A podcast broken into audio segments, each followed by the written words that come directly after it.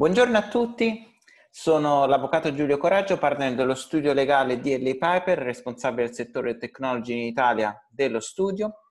Oggi vogliamo parlarvi dei principali adempimenti normativi connessi alla gestione di un data breach e in particolare un cyber attacco. Lo facciamo con i colleghi Giulia Zappaterra e Tommaso Ricci.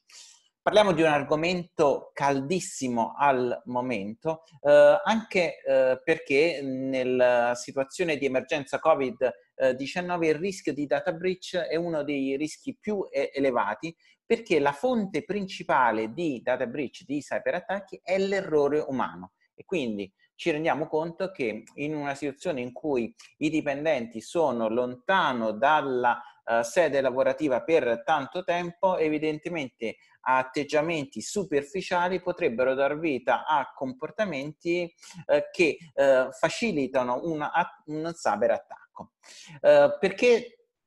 i tunnel breach sono all'ordine del giorno, basti pensare che dal 25 maggio 2018 al 31 marzo 2020 sono state notificate al garante eh, ben 2368 uh, notifiche di data breach, che sembrano tante ma uh, sono molto poche uh, se paragonate a quelle in altre giurisdizioni, in cui raggiungiamo quasi 20.000 notifiche nello stesso periodo. Questo è indicatore di una tendenza da parte delle società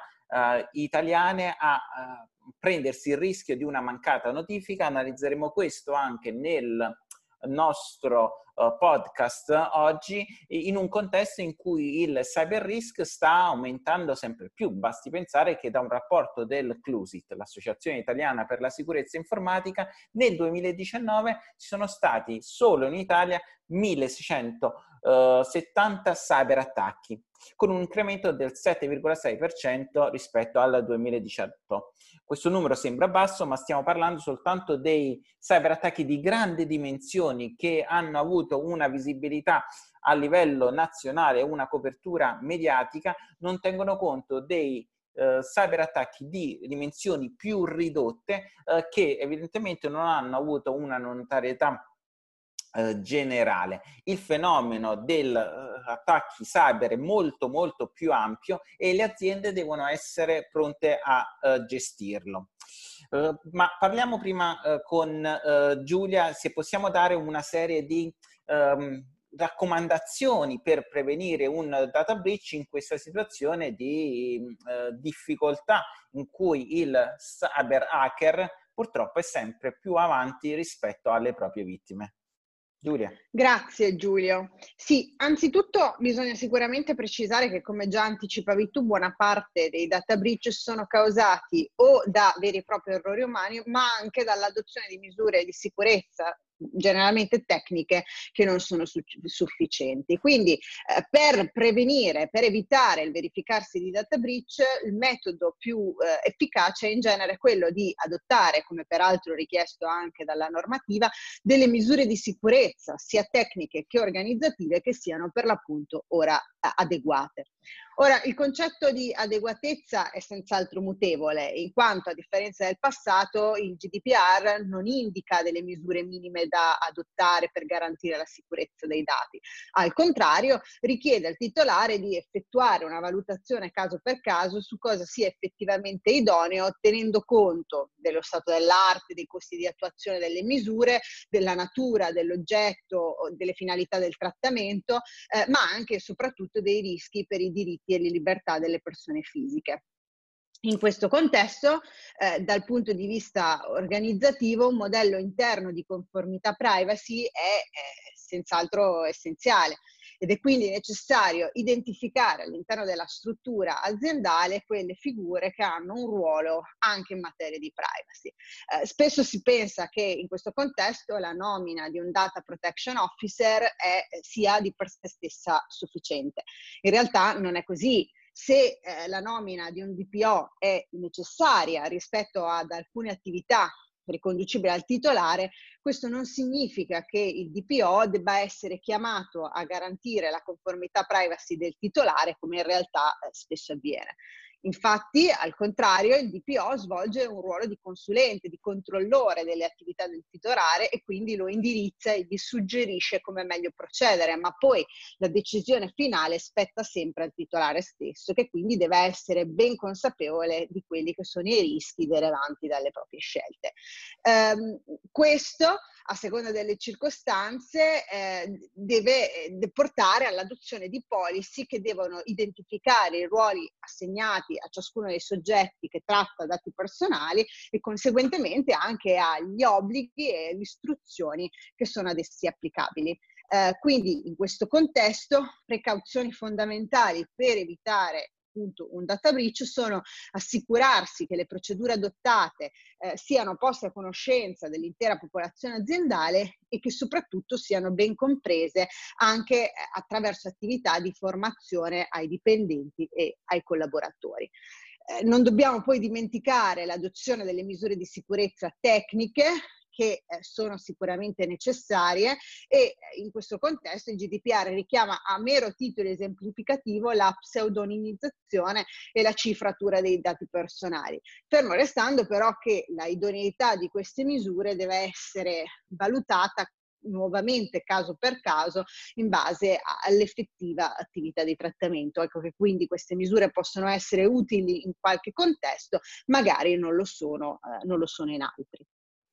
Eh, grazie Giulia. Un aspetto uh, su cui uh, ci, riceviamo uh, tanti rilevi da parte dei clienti è che ehm, ci chiedono mi dai un elenco completo delle misure da adottare, soprattutto i tecnici dei clienti ci dicono qual è l'elenco, qual è l'elenco previsto dalla norma, però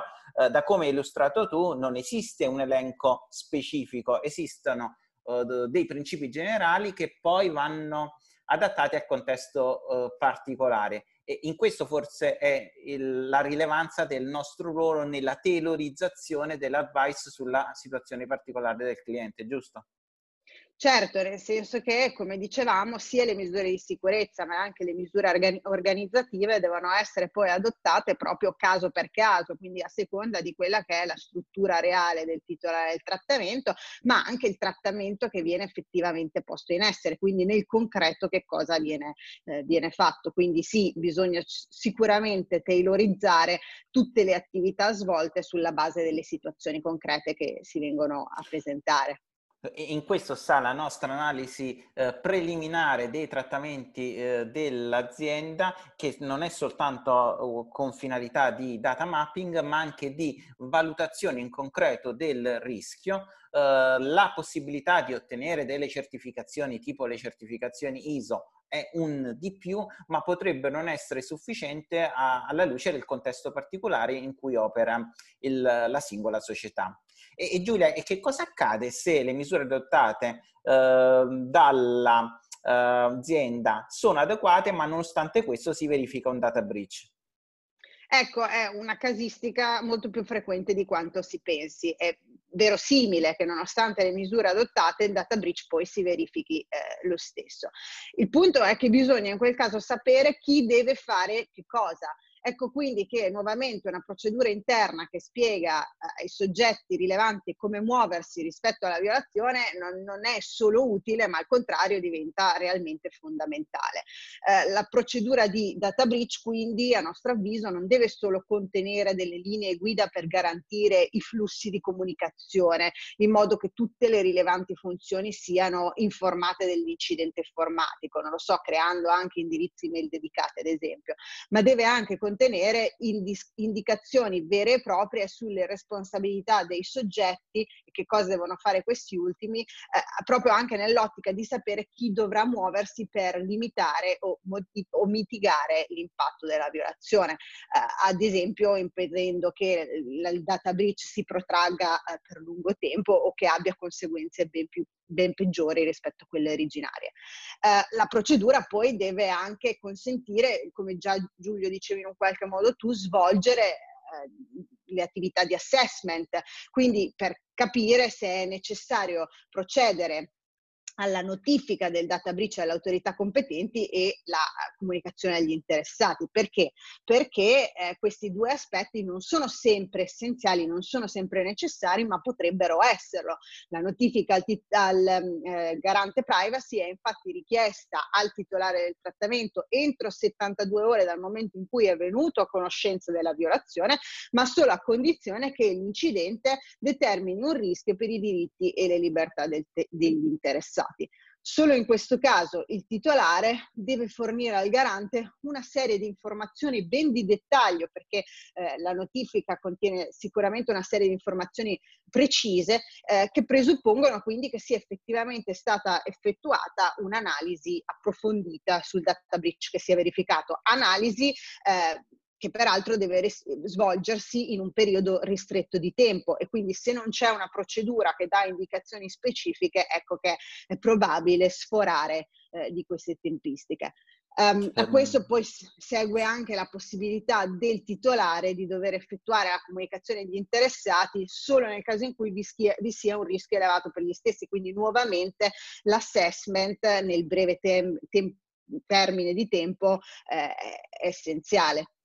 Sì, e su questo uh, tool come quello che ha sviluppato il nostro studio legale che si chiama Notify, che è basato uh, su, uh, su, criteri approvati a livello internazionale, è assolutamente fondamentale perché è un tool di legal tech che in pochi minuti ti può dare una valutazione oggettiva circa l'obbligo di notifica e di comunicazione agli interessati da sottoporre al garante in caso di eh, contestazione ed è un supporto fondamentale. Ovviamente per poter alimentare questo tool abbiamo bisogno di raccogliere le informazioni dagli interessati, dai propri dipendenti, per esempio se eh, il data breach è conseguenza di una loro condotta, oppure dai fornitori terzi e eh, quello che dicevi tu è fondamentale creare dei canali preferenziali di eh, comunicazione delle informazioni relative al data breach perché uh, altrimenti ci troviamo nella situazione uh, che uh, non ehm, siamo in grado di fare un assessment completo semplicemente perché il, non abbiamo tutte le informazioni a disposizione. Il responsabile del trattamento di solito prima di notificare al proprio titolare la, uh, il data breach uh, perde tempo perché vuole fare delle valutazioni interne dove normalmente, dove ai sensi della posizione dell'European Data Protection Board questa valutazione è soltanto del titolare del trattamento. Uh, Tommaso, l'ho incidentalmente menzionato all'inizio, perché assume maggiore rilievo in questo periodo il rischio, di, il rischio cyber e di data breach? Grazie Giulio, buongiorno a tutti gli ascoltatori. Eh, il rischio di data breach bisogna che venga preso in particolare attenzione in questa situazione di emergenza perché eh, la situazione mh, attuale ha determinato un ricorso massivo e repentino al lavoro da remoto. Alle volte questo senza permettere le adeguate analisi dei rischi informatici o la fornitura di dispositivi aziendali a tutti i dipendenti. Occorre infatti considerare che la strumentazione informatica che abbiamo a disposizione a casa non è tipicamente quella del lavoro, quindi non ha gli stessi requisiti di sicurezza ed è pertanto sensibilmente più esposta a rischi cyber, in quanto molti smart worker sono al di fuori della portata degli strumenti di sicurezza basati sul perimetro aziendale, quindi con una maggiore esposizione ad attacchi di phishing e anche ad attacchi di rete.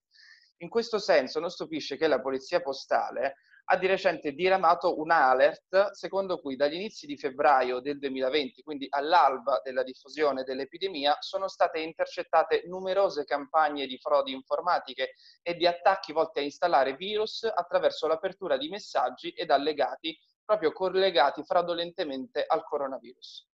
È assolutamente interessante, quindi diciamo che i cyber frodatori non hanno un, appo- un, atteggiamento pietoso nei confronti della situazione di emergenza, ma addirittura ne approfittano. Però il fenomeno cyber non è soltanto limitato a questo contesto emergenziale, è un fenomeno più ampio e uh, anche delle complessità specifiche nel, Uh, che abbiamo gestito in questi anni, soprattutto dopo il 25 maggio 2018, giusto Tommaso?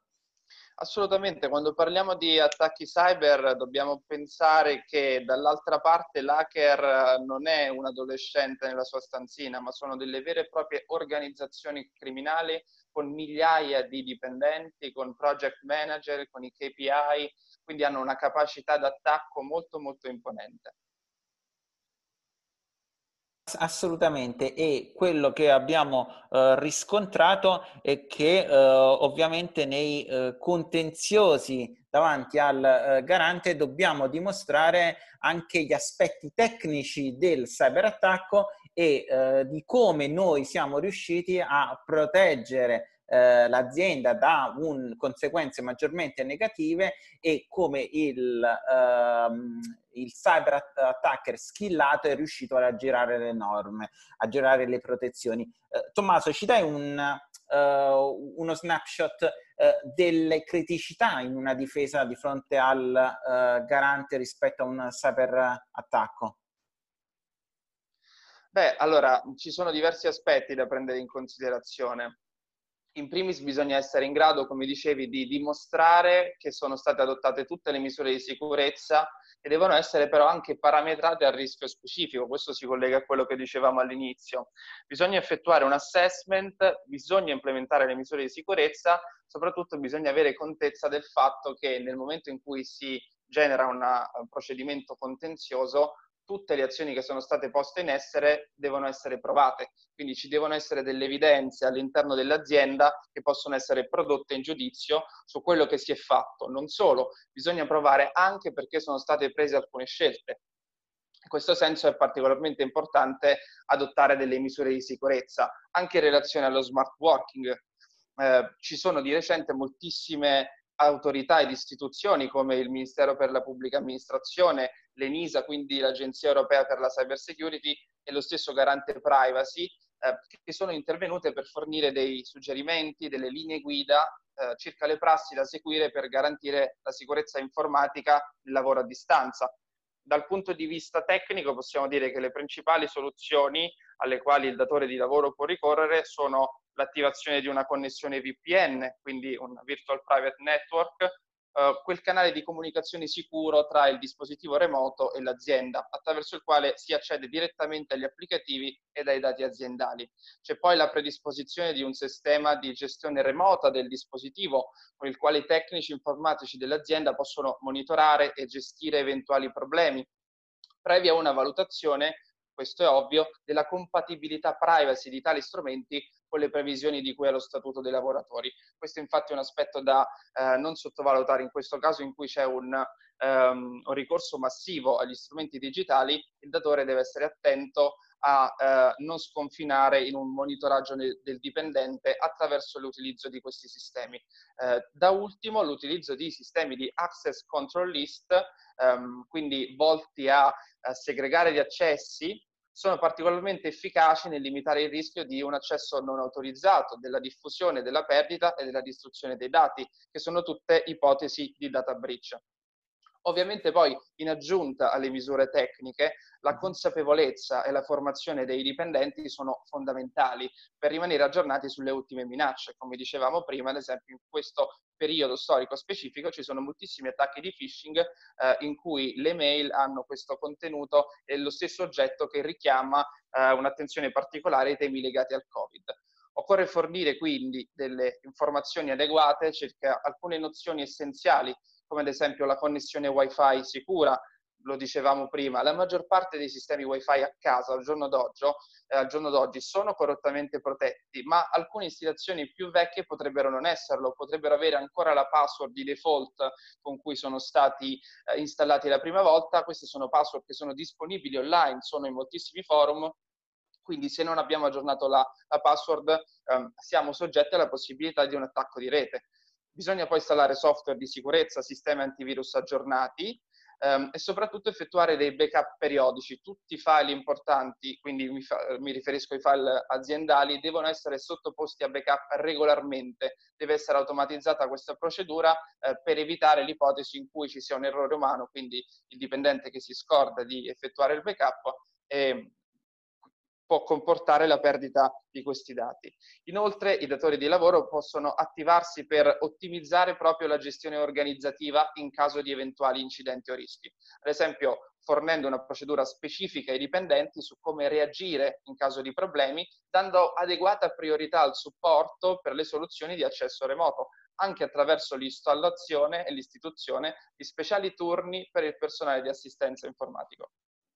Interessantissimo, però eh, Giulia, il punto che eh, ci viene sollevato da molti clienti è, visto il eh, rischio, la complessità di un contenzioso davanti al garante in eh, conseguenza di un data breach, eh, perché l'azienda dovrebbe eh, notificare un data breach? Forse la condotta migliore secondo alcuni è non notificare e sperare che il garante non ne venga a conoscenza. Uh, però ci sono criticità legate a questa condotta, direi giusto? Assolutamente, assolutamente. La notifica del data breach, come dicevamo prima, rimane obbligatoria in casi specifici e quindi la mancanza di una notifica di data breach quando questa è obbligatoria può comportare poi nel momento in cui si viene, passami il termine, scoperti a delle sanzioni che sono sicuramente importanti e che sono quelle previste eh, per l'appunto dalla normativa. Non vi è dubbio. Scusami, è perché è un aggravante la, venuta, la mancata notifica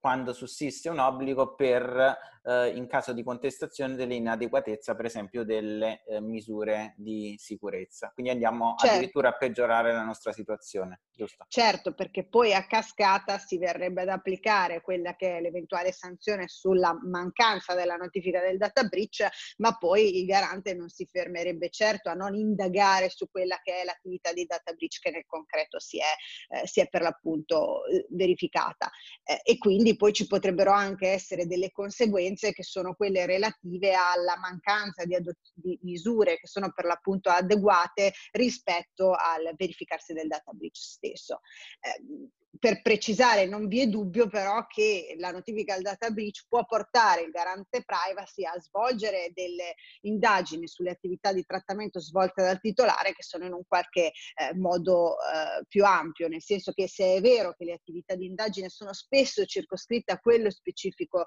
eh, data breach portato all'attenzione del garante, è anche vero che poi quest'ultimo può nei limiti dei propri poteri però estendere l'ambito di indagine e quindi in un qualche modo venire a conoscenza delle più generali misure adottate dal titolare rispetto al eh, trattamento dei dati. Eh, quindi sì, abbiamo visto negli ultimi tempi, negli ultimi mesi, un'attenzione maggiore del garante a, a questo tema,